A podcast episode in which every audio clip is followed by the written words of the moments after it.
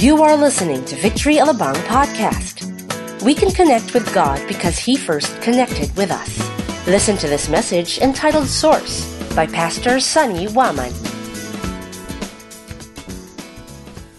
Naranasan niyo na yung, yung gano'n, naglalaro kayo, tapos nung kailangan niyo na nung help, walang internet. Or maybe may, meron kayong ginagawa, you know, maybe you're you're searching for something or you're doing some reports and you're about to submit yung report nyo sa boss nyo. All of a sudden, biglang na-cut off yung internet connection nyo. How does it feel? Yeah? Exciting ba? Lalo pag may mga inahabol na deadlines, right? Tama ko ba? Now, I don't know about you, pero every time I go to major places, I, what I would normally do is, you know, kunin ko yung phone ko, tapos una kong hinahanap kagad, hindi yung text kung may wifi doon sa lugar na yun. Na, ganun din ba kayo? O, ako lang. Pag kayo nga pala, disiplinado kayo. Uh, pagka nasa ibang lugar kayo, hindi kayo nagagano. Ako kasi ganun eh. Whether nasa mall, o airport, or kung saan man na, ma, alam kong medyo tatambay ako, pagkuha ko ng phone ko, wala akong tatawagan, wala akong text, titignan ko lang, may signal ba rito? Why? Because I wanted to check my Facebook, my Twitter, my Instagram. No? Di ba? Noon tayo mga Pinoy, di ba? Haven't you noticed? Before tayo mga Pinoy, before we eat, we pray. Ngayon, before we eat, we take pictures, no? And then post it sa Instagram, Facebook. Tama ba? Tama ba? Ilan ang Pinoy ditong ganon? Connection. Actually, that is what our series is all about for this three weeks. We'll be talking about hotspot. Sabihin nyo nga, hotspot. Okay, pag-usapan po natin yan. You know, I, uh, one thing, I do believe with all my heart, we are all created simply uh, we're all created loving network um, uh, like facebook and, and uh, twitter instagram name it everything. You know why? Because we are all relational. Tama? We are really kahit tahimik you are a relational person. We always wanted to be connected you know and i, I really thank god do some more social networking because yung mga high school, uh, mga, yeah, high school friends, high school uh, classmates, you know, nagkaroon kami ng connection ulit. And uh, uh, one of the purpose, I believe, ng mga social networking is, is, is for that, right? And also, kaya nga kailangan natin ng connection. Sabi nyo nga ulit, connection. Okay. Yan yung pag-uusapan natin about connection. First, connecting to God. And then connecting dun sa mga ibang tao. And, uh, you know, since we will be talking about hotspot, yan ang ibig sabihin ng hotspot. You know, it's a place where the wireless, a wireless signal is made available so that the internet can be accessed. And for these uh, following three weeks, we'll be discussing different topics. And this is our objective. Our people will understand that discipleship is relationship. Say that with me. Discipleship is relationship. Okay. And hindi lang yon, and that the believer's relationship with God enables them to connect others to God. So ngayon, pag-usapan po natin is connecting with the source, and that is God. Next week, we'll be discussing about connecting with fellow believers. And then last week, or on the last week, we'll be discussing about connecting with the rest of the world. So this will be an exciting weeks to come. And may tunog na naman. Okay. May tunog. Uh, malapad lang talaga yung pisngi ko. Isang patunay na yan, kailangan ko uling mag, ano, magpapawis. Ayan. Okay. Mon, okay? Alright? Malinaw? Sorry ah, sorry. Walang ganito kasi sa bundok. Eh. Yeah. Alright. Okay. So may I request every one of you please to stand up? And we'll be, discuss- uh, we will be reading from the Word of God. Matthew 28, 18 to 20 says here, Then Jesus came to them and said, All authority in heaven and on earth has been given unto me. Therefore go and make disciples of all nations, baptizing them in the name of the Father and of the Son and of the Holy Spirit, and teaching them to obey everything I have commanded you, and surely I am with you always to the very end of age. Now another scripture I'd like to read is when Jesus was, was questioned by one of his follower, at ito yung sinabi nung uh, follower niya, Teacher, which is the greatest commandment in the law? And Jesus replied, Love the Lord your God with all your heart, and with all your soul, and with all your mind. This is what? The first and greatest commandment. And the second is like it love your neighbor as yourself. And then he concluded by saying, All the law and the prophets hang on these two commands. Father, we thank you, Lord God, for your word. We thank you, Father God, that you will once again guide us through your Spirit. I pray, God, steer our spirits within, illuminate our minds, O God, cause us to understand the truth behind your word. Holy Spirit, we welcome you in our midst. We declare you are our teacher. You are our best teacher. You will teach us all things. You will guide us into all truth this morning. And this we claim in Jesus' name. Amen. Amen. You may now have your seats. Okay. Now, the two sets of scriptures we have read a while ago alam na po natin it talks about the Great Commission and the greatest commandment. Yeah, adjust ko lang. Alright, yun na lang.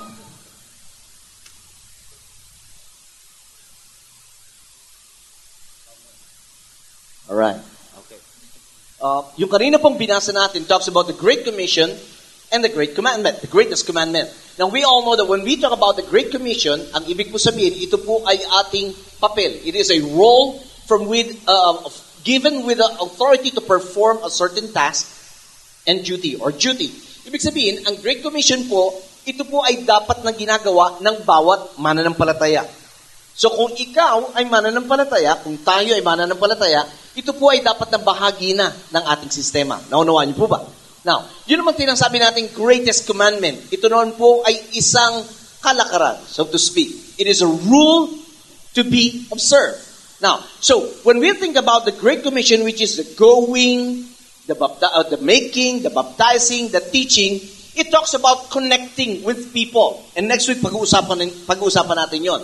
Pero when we talk about the Great Commission, nag-i-struggle ang maraming Kristiyano. Tama ba? Have, how many of you here, in a way, medyo nag-struggle kayo to do the Great Commission?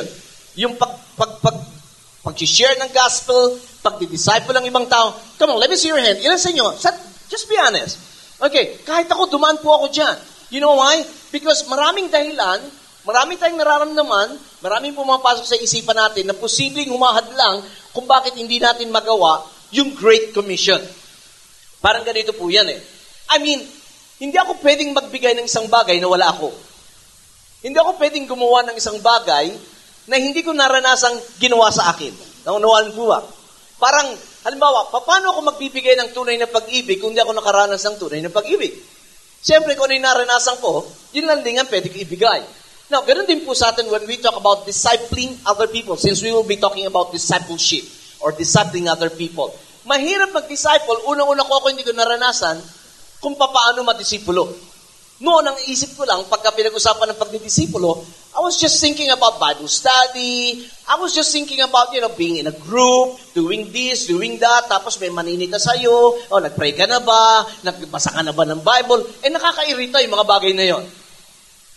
Ako lang pala nairita. Alam ko kayo, hindi kayo nairita dahil natural sa inyo na gawin ang mga bagay. Gustong gusto ninyo na gawin ang mga bagay. Sa katunayan, naghahanap nga kayo ng magtatanong sa inyo kung nagawa nyo na yon.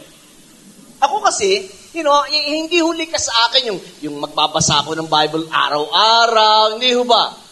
Uh, ako yun nga, ako yun, hindi kayo. Ako yun. Kaya nga doon pumapasok ang kahalagahan na meron tayong katuwang, merong nakaantabay, nakaalalay sa atin upang tayo gabayan sa ating paglakad sa, sa journey natin with the Lord. And you see, if I believe if discipleship is not that important, hindi na ho sinama sa Biblia. Tama ho ba? Hindi na sana sinama, pero isinama ng Panginoon. At alam po yung Great Commission na yan should always be motivated by the greatest commandment. And what, what's the greatest commandment? Ano sabi ni Jesus?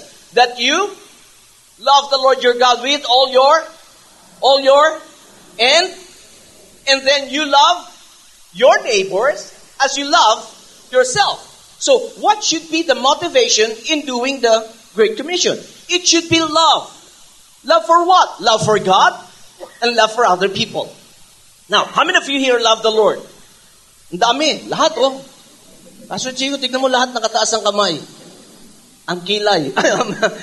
You know, tayo, normal, natural dapat sa atin na mahalin natin ang Diyos, mahalin natin ang Panginoon. Now, if we also say that we love God, then we ought to love other people. Tama ho ba? Bakit? Dahil minahal din ng Diyos ang mga tao. Kung, so, kung sino ang mahal ni God, mahal natin. Amen. Pa- parang di kayo excited pag... Bakit pagka pinag-uusapan ng pera, excited kayo? Pagka pagdidisipulo, parang tahimik kayo. Alright, now, I, I also remembered when Pastor Steve once said, and I like to quote him, sabi niya, the greatest commission should flow out of the greatest commandment. So as I've said a while ago, unless we love God, it will be hard for us to love other people. And this is also what I've observed. It is easier to love ourselves than to love anybody, any, any other people. Tama ba? Mas madaling mahalin yung sarili. Sa katunayan, marami sa atin mahal natin ating sarili.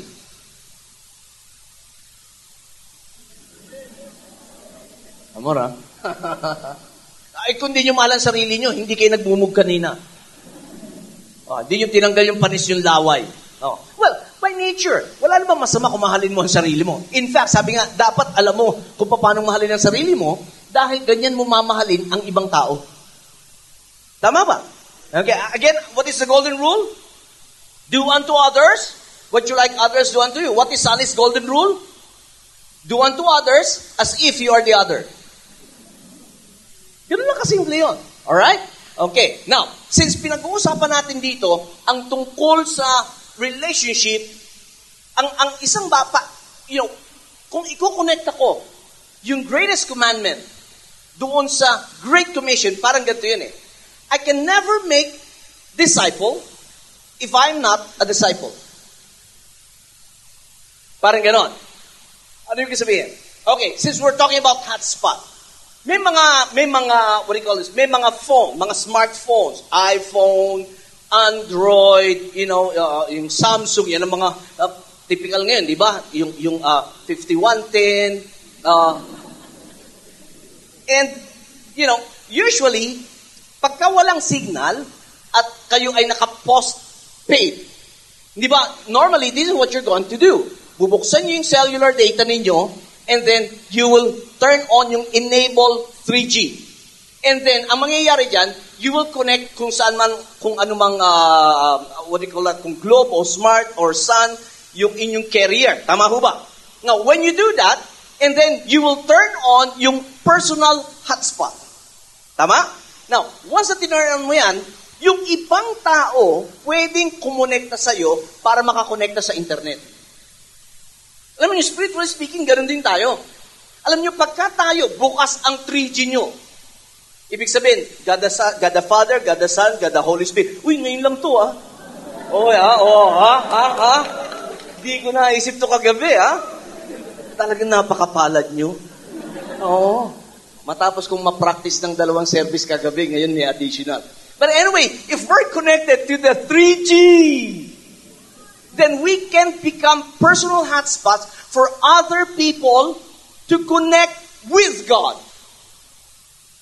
In short, tayo yung nagiging conduit. Tayo nagiging parang daluyan nung access nila sa Diyos.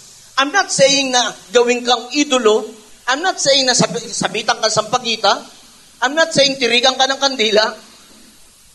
Pero sinasabi ko, nagiging daluyan tayo ngayon ng pagpapala sa ibang tao para maikonekta natin sila sa Diyos. Yun yun eh. Minsan din, binanggit po ni Pastor Joey, isa po sa ating mga pastor dito sa uh, Pilipinas. Sabi niya, that discipleship is relationship. Honestly, it is hard to disciple other people pag walang established na relationship. Kung ang pagdidisipulo lang, ang tingin lang natin, yayain mo ang ibang tao mag-Bible study, yayain mo na uh, umaten ng church, you know, sitahin mo kung kailangan sitahin, you know, hindi nagtatagal ang discipleship. Nagiging personalan pagka ganun. Tama ba? Pero kung meron kang relasyon, haven't you noticed yung mga best friends ninyo? Pagka yung best friends nyo ang nagkukorek sa inyo, hindi masakit. Bakit? May relasyon eh. Oh, tama ba? Now, what if ibang tao biglang lumapit sa inyo, kinorek ka? Although tama yung sinasabi niya, minsan hindi natin matanggap. Bakit? Ba't, ba't, ba't, ba't mo sasabihin niya? Sino ka? Ba't mo binabasag yung trip ko? Tama ba? And so, that is where the importance of relationship comes in. Kaya nga again, when we talk about discipleship, we're talking about what? Alright, we're talking about relationship. Now, why do we need to connect with God? Hmm. Buti pa siya, sumasagot, kayo hindi. Oh, ha? Di nyo lang naintindihan kasi tangs yun. No, but, but, but kidding aside, why do we need to connect with God? Because like a hotspot, discipleship is connecting. First, connecting with the source of life, see God, and then connecting with other people. Alam niyo, ang buhay po natin, parang computer yan eh. Our lives will never, we will never max our life, yung, yung mamamaximize ang life natin, unless we're connected with God and unless we're connected with the people that He intends us to have. Okay? Parang, halimbawa, computer. Whether gaano ka katindi ang computer mo, gumagamit ka ng, ng, ng Apple, ng Guava, ng uh, Pomelo, ano man ang, ang computer mo, malaking silbi na ito sa atin. Tama ba? You want to encode, you want to make report and everything. Nga papakinabangan mo na yan. Pero, ang isang computer ay mananatiling computer kung hanggang ganun lang. But once it had an access with the internet, you can now maximize your computer. Or even your gadget, yung mga phone natin, you can maximize them. Once you're connected to the internet, to the Wi-Fi, then you can have any information you want all around the globe. Alam nyo, if we're connected, doon sa 3G natin, gagamitin ko, sayang lang ulit ako. Pero talaga napakapalad nyo. When we're connected with our 3G, when we're connected with God, believe me, we can max the benefit that God offers for you and for me. Yun ang masarap doon. Kaya nga, lagi nating sinasabi na, you know, uh, uh, mahalagang mapanatili natin yung connection natin sa Diyos.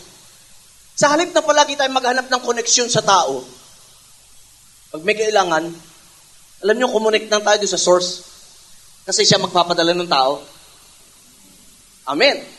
Alright, now, okay, balansin ko muna yung iba na, oh, uy, okay yan. Lord, sino bang connection ko sa ano, sa munisipyo? Hindi, hindi yun, hindi, yun, hindi po yun, hindi po yun ang sinasabi natin dito. Okay, so why do we need to connect with God? Simple, because He is the source of everything we need in this life. He is the very source of life. He's the very source of everything we need. So why not connect with Him? Tama ba? Okay. Uh, maring hindi natin nakikita yung malaking picture. Let me just uh, say this. Let's start from the very beginning. How did it all start? Now, let me just bring you back again in the Garden of Eden. Okay? Now, in the Garden of Eden, haven't you noticed when God created man, huling-huling niyang ginawa ang tao? He created man, kailan? On the sixth day. Tama ba? And then on the seventh day, the Bible says that God rested. Now, haven't you noticed, bakit hindi ginawa ng Diyos ang tao sa simula? Bakit sa huli? Ang ginawa muna ng Diyos, ang kakailanganin ng tao, ang titirahan ng tao, ang gagamitin ng tao. Nung everything ay gawa na, sa kanya nilikha ang tao, doon pa lang makikita nyo, ibang klase na ang plano ng Diyos sa atin.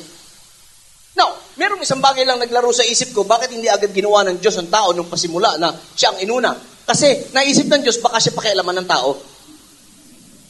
Baka kung unang araw ginawa niya ng tao, at pagkatapos ng tao, sabi ni God, let there be light. Baka sinabi niya dan, awag muna, Lord, maganda medyo madilim para exciting.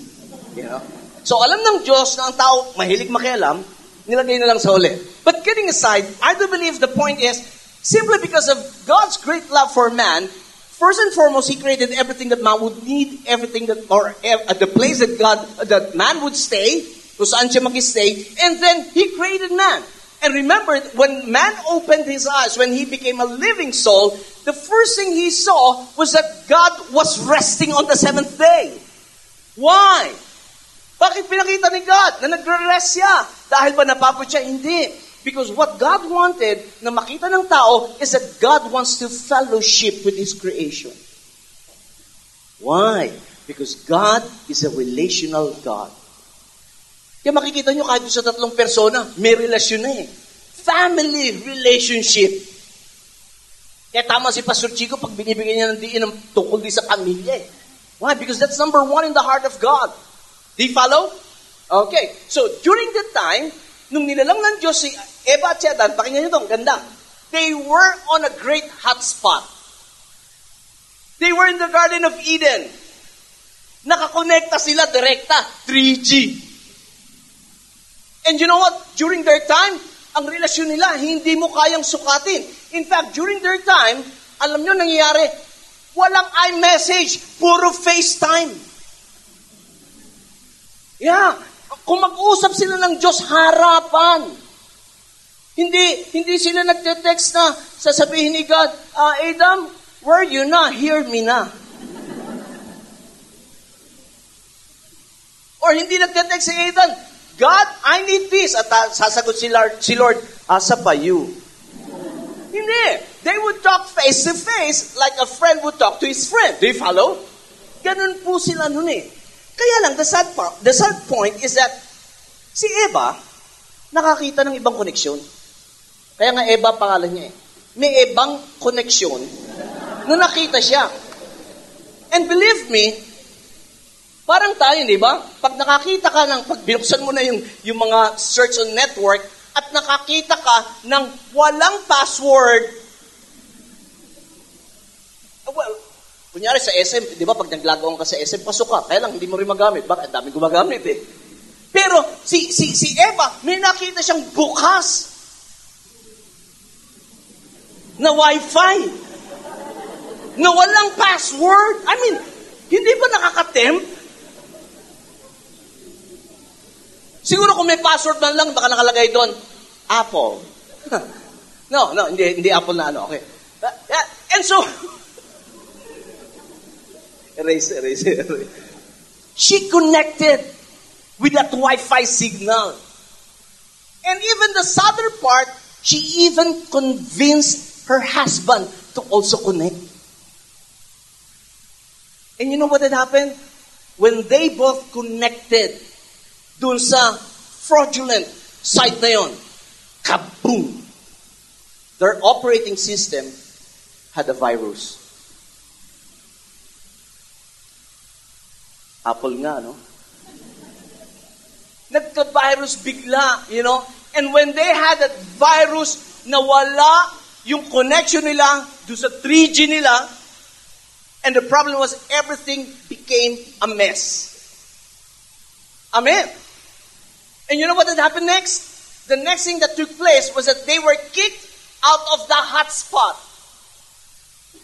They were thrown away from the Garden of Eden. Nawala na yung connection nila doon sa garden.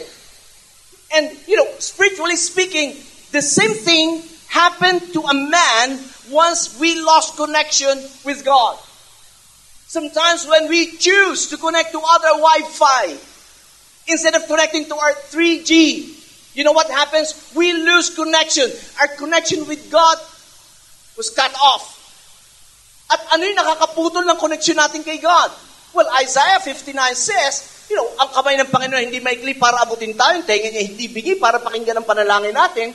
Pero sabi sa ikalawang talata, dahil sa inyong pagsasalangsang at dahil sa inyong mga kasalanan, para bagang umikli ang kamay ng Diyos para hindi ka maabot. Hindi umikli na, ano ba tawag, hindi ba may sakit na umikli yung kamay? Anong tawag yun?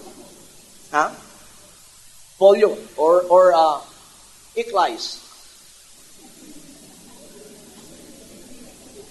Kasi ang, ang, ang feeling ng maraming tao, hindi kaya ng Diyos sagutin ang panalangin nila. Ang feeling ng maraming tao, maikli ang kamay ng Panginoon para abutin sila. Well, actually, the Bible says, hindi ba ikli? Meron lang parang nagpaikli. At meron ding dahilan kung bakit hindi napapakinggan ng Diyos ang ating panalangin. In short, we lose connection with God when we talk about iniquities and sin. Tama ho ba? But your iniquities have separated you from your God. Your sins have hidden His face from you so that He will not hear. Makikita nyo lang sa gadget nyo, network lost. O kaya, searching. Searching. Searching. Searching. Pero wala nang nangyayari. Even in the book of Romans, ganun din po ang sinabi ni Pablo, At, as it is written, there is no one righteous, not even one. There is no one who understands. Would you read the last phrase with me? No one who seeks God. If a person has lost his connection with God, believe me, that person will not seek God. Nobody among us in our fallen nature have sought God. And probably some of you will argue with me, ah, ah, pastor ah, correct kita doon. Hindi. Ako kahit nung, nung hindi pa ako nakakakilala talaga ng gusto sa Panginoon, I've been seeking God, tumatawag ako sa Kanya. Well, yeah, maraming tao tumatawag sa Kanya. But, but let me just, let me submit this to you. Maraming tao tumatawag lang sa Diyos kasi may kailangan. Hindi dahil gusto niya makipag-ugnayan sa Diyos. Hindi dahil gusto niya makifellowship kay God. Oftentimes when we pray, we always ask, Right? We seek the blessing, not the blesser. We seek the healing, not the healer. Hello? Again, ako lang nga pala yung, kayo nga pala, mas, mas enjoy kayo makipag-fellowship kay God. Wala kayo inihinga, inihingi pa sa, Lord, gusto ko usap lang tayo. Ganun kayo. Ako hindi. Talagang grabe si pastor. Grabe. Are you still here with me? Unawaan niyo lang ako, ganun ako kababaw. Alam kong malalim kayo. In fact, in verse 23, it says there, For all have, now, there's the word again, the word sin. Ano kanina sinabi sa Isaiah 59? It's because of our sin and our iniquities, we are separated from God. And the Bible says, all. Tingnan mo katabi mo. Sabi mo, kasama ka ron.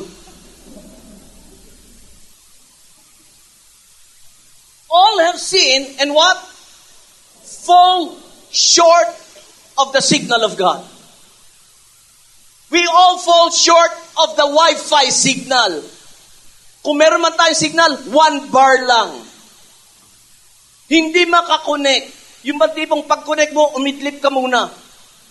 Sigurado paggising mo, baka malapit na. Naintindihan niyo po ba? Ganun po tayo lahat.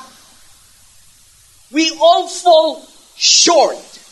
On our own, we cannot connect back to God. Kaya ano sinabi niya, for all have sinned and fall short, parang sinasabi ni God, regardless of how much we try to reconnect with God, hindi umabot. Why? Because we fall short. Kapos, men. Naintindihan niyo po? Okay mag, mag, magbibigay lang ako sa inyo ng isang uh, ng uh, isang kaisipan. Ang internet, hindi yan nagse-search ng gadget nyo. Tama? Wala kang makikita yung internet tapos hahanapin yung gadget nyo. Hindi. Yung gadget natin ang naghahanap ng internet, ng koneksyon. Now, ang internet andyan lang. Yung wifi signal, andyan lang. Pero, hindi kanya sasabihin, uy, andito ako, connect ka sa akin. Hindi. Ikaw ang maghahanap nun. Now, let me submit this to you.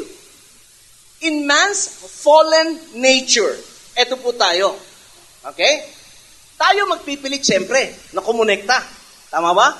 Now, dahil nga we fall short of the glory of God, we do not understand God. Hello? May tatlong pag-uugaling pwede maglaro sa isipan ng tao. Okay? Ngayon, eto yun eh. Unahin muna natin. When God saw that man falls short para kumonekta uli, you know what had happened? You know what happened? Siya ang mismong kumonekta sa atin. Siya ang mismong naghanap sa atin. Which is not normal. Hello? Now, kanina, hindi Wi-Fi ang naghahanap sa gadget. Ang gadget ang naghahanap sa Wi-Fi. Pero when it comes to God, eh, this is what I love about God. Siya naghanap sa atin. Hindi tayo naghanap sa Kanya. Kaya nga pag nagpapatotoo tayo, mali yung sinasabi natin nung natagpuan natin ang Panginoon. Hindi nawawala si Lord, tayo ang nawawala at nagwawala. And thank God, Kahit na minsan pagkalayo-layo ng pagkakatago natin, nakita ka pa rin ni Lord. Sa katunayan, babalikan ko lang si Adan at si Eva. Nung nagkasala sila, alam niyo, sabi sa Genesis 3.9, hinanap sila ni Lord. Hindi si Adam and Eve ang naghanap kay Lord. It was God who sought Adam and Eve. And hinanap niya, Adam, where are you? Now, let me just explain a bit dito kasi maraming kumalat din katuruan, false teaching about this. Hindi porkit naghanap si Lord kay Adam tsaka kay Eve, hindi nangangahulugang hindi alam ni Lord kung nasa sila. God knows everything. Amen. Eh bakit, basta ko alam niya, eh, ba't kailangan pang hanapin? Hinanap niya si Eva at si Adan, specifically si Adan, hinanap niya because God wants Adam to face his crisis. He wants Adam to admit the wrongdoing he had done.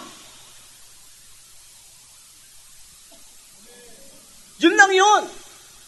And so, but my point is this, it was God who sought for them. Hindi sinabing nung nagkasala sila because the Bible says when they ate of the fruit, the Bible says their eyes were open and they saw that they were naked. And then, what did they do? Sabi, in one cool day, they heard God. Andiyan na si Lord. And you know what they did? They hide themselves. They hid. And so hinanap sila ni God, where are you? And ano sabi ni Adam? Oh, kasi we heard you're coming eh. And so, we hid because we are afraid. In fact, that is the first time that the word afraid was said. Which means, listen, sin will always bring fear. Haven't you noticed pag may kasalanan tayo, takot tayo? Haven't you noticed pag may kasalanan tayo, because of the guilt feeling, we try to hide, whether sa tao o sa Diyos? Haven't you noticed pag alam nating guilty tayo, ang hirap mag-pray, ayaw natin magbasa ng Bible, we don't even want to attend church. We don't even want anybody to follow us up. Why? Because we're guilty. But thank God, even in the midst of that guilt feeling, si Lord pa rin ang naghahanap sa atin. Si Lord pa rin ang naghahanap sa atin. Now, babalik ko lang doon sa illustration ko about Wi-Fi.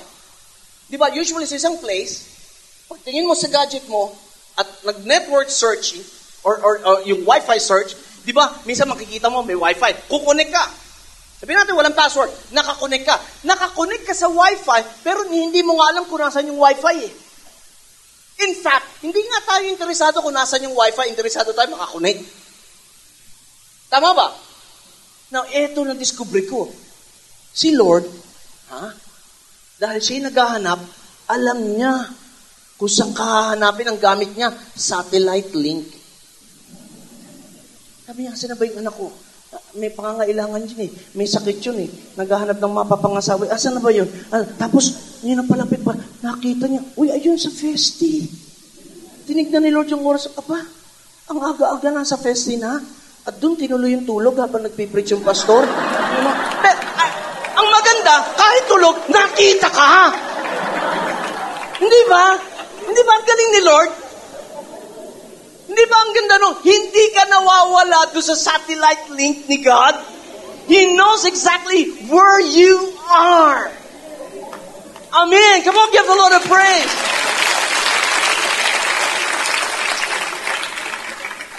In fact, alam nga ni Lord, nagagalit na yung katabi mo kasi basa na yung balikat niya. Ayaw ka lang niya ma-offend, kaya ayaw ka niyang gisingin. Nakaganon ka pa naman sa kanya. Does it make sense? Now, that is what I love about God. It's always God who takes the initiative to reconnect us to Him. He sought us. The next thing is that God loves us. From the very start, pinakita na ni God ang love niya sa tao. Until this very hour, and I do believe until the Lord returns and for eternity, God will always love man. And because of that great love, that's the reason why He wants man to reconnect back to Him. Pastor, I love the Lord. Yeah, we love God, but He said, we love Him because He first. You know what, guys? Every time we obey God, every time we do things for God, never ever think na may utang na loob si Lord kasi ginawa natin yun. Because everything we do for God is just a response of His great love for us. Eh, and parang sinabi ni RC dito kanina, if we know who our source is, if we know what our source does to us, it will not be hard for us to return what rightfully belongs to Him and give in obedience and love. Now, bakit minsan hirap tayo sumunod kay God? Because we, we don't understand His love. And believe me, kahit ngayon, hindi ko fully maunawaan ng love ni God. What I just know is that God loves me. How did I know that? He sent His Son for me. How did I know that God loves me? Because Jesus Himself, you know, said, I don't consider you slaves, I consider you my friend. And because of that love, ano sabi, ano sabi ni John? Greater love has no man than this, that he laid down his life for his friends. What is that love na sinasabi ni God? It's the same love that has been shed abroad in our hearts. It is that kind of love that while we were yet sinners, Jesus died for us. Yun yung love ni God. I mean, ada, apat ang anak kong lalaki. Pero, you know, kahit puro gwapo yung mga anak ko, ha? Hindi ko ibibigay yung kahit kanino sa inyo. Ano, bali? Ito ibibigay, gagwapo nun. Oh. Bukod sa malakas kumain. No, no, but, but kidding aside, I won't give any of my son. But haven't you noticed? Bible says, for God so loved the world, He gave His only, His only what? Begotten son. Man, binigay niya, hindi pipitsugin. Bigatin to, man.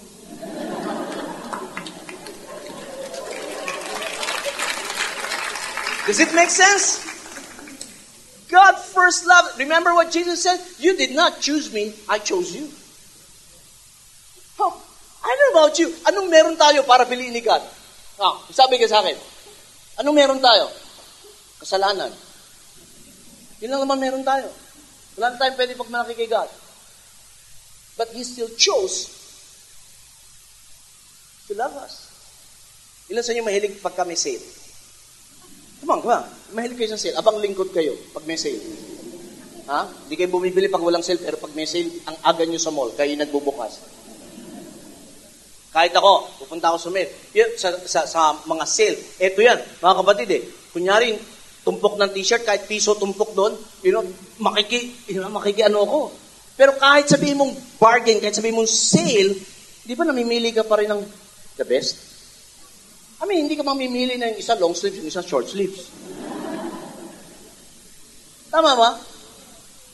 O hindi ka mamimili ng long back, tapos yung harap hanggang dito. Tama ba? Kapatid, ito lang yan eh. Kung ganun ka mamili, you always choose the best. I do believe when God chose you, He considered you one of His best. Ha? Kaya, asa si Abby? Asan? Ay, sayang. Ayun, Abi, because you are one of God's best, don't settle for anything than God's best. Hmm. Eh, pastor, eh, chamba na ako dito.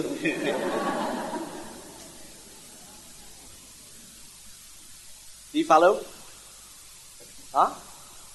God sought us. God loves us. And the next thing, God reconnected us back to Him through Jesus. It is only through Jesus we can reconnect back to God. So to speak, parang si Jesus ngayon, siya yung password ni God. Kasi not everyone can easily connect with God unless they click on the site and unless they put the password. And the password is Jesus. Amen.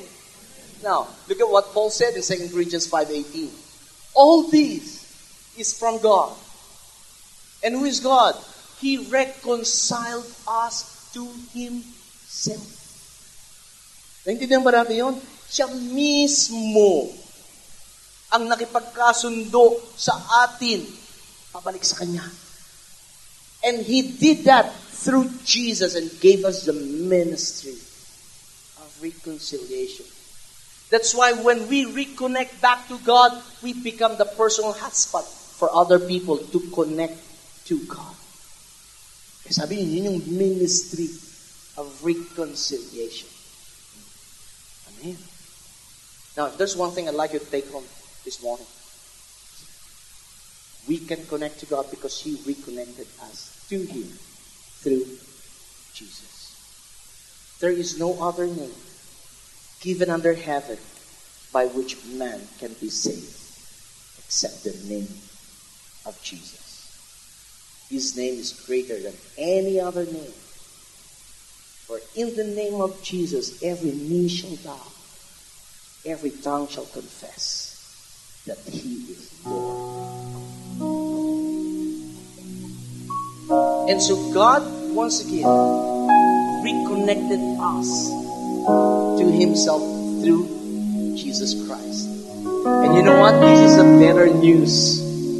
We were reconnected, but the better news, wherever you are, is a hotspot for God. Meaning, any place, any time, you can reconnect. And you can stay connected with God. Kaya nga ginawa ni God ngayon kahit saan hotspot na.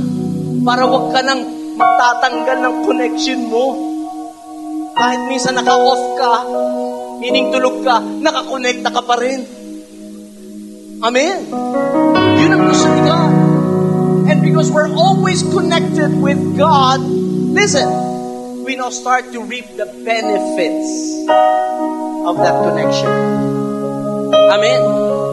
But the question is, will you choose to reconnect with Him? Will you and me choose to stay connected with God? Yun lang po yung tanong natin. That's why let me just say this before I end. If you're here for the first time, maybe you've been attending it for quite some time, and you just know you have not made a thing to ask Jesus into your heart and make him the Lord of your life. You may call him Lord, but you have not made him the Lord. All you need to do is reconnect to God through Jesus. Surrender your life. Acknowledge that you're a sinner, that you cannot save yourself, not even by attending here.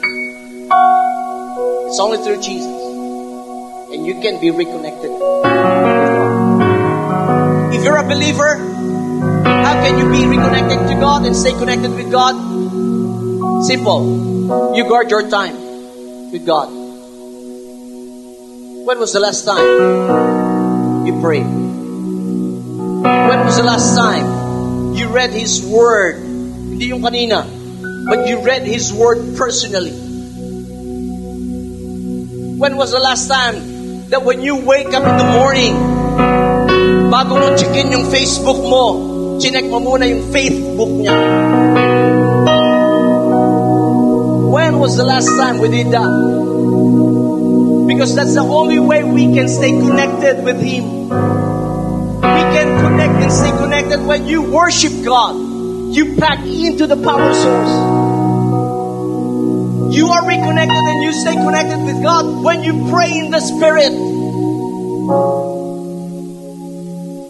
Let me ask you will you choose to reconnect and stay connected? Because if we do that, now listen, God reconnected us to Him, but it is now our responsibility to stay connected. Do you follow? Hindi porket na-reconnect na tayo, ayan pala, na-reconnect na ako, okay, no, no, no.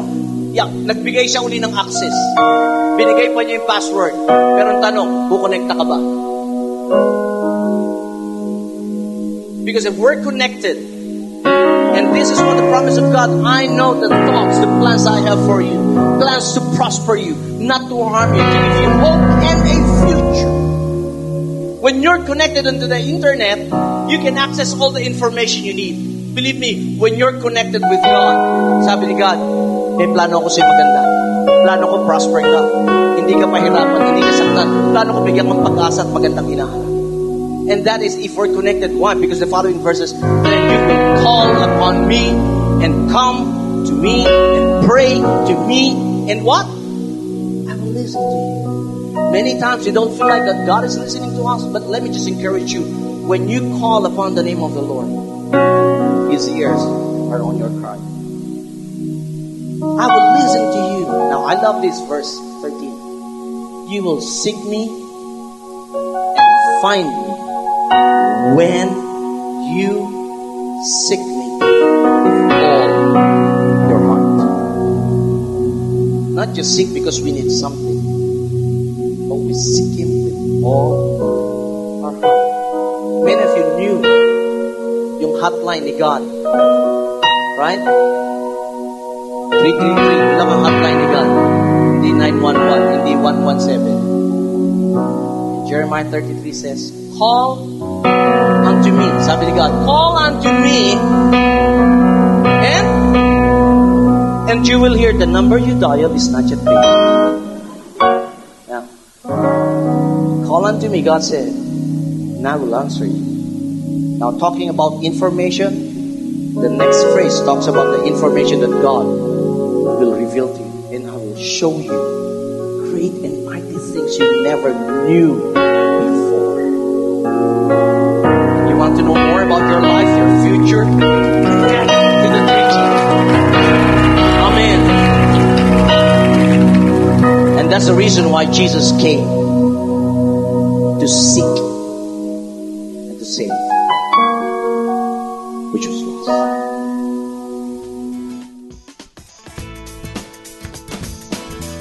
We hope you were inspired by that message. Connect is an important word in victory because in all things we must connect with God through Jesus Christ. We also encourage everyone to be connected to one another via a victory group. To join one, simply inquire at the concierge through our website at www.victoryalabang.org or even through our Facebook page at facebook.com slash victoryalabang. Thank you and stay connected.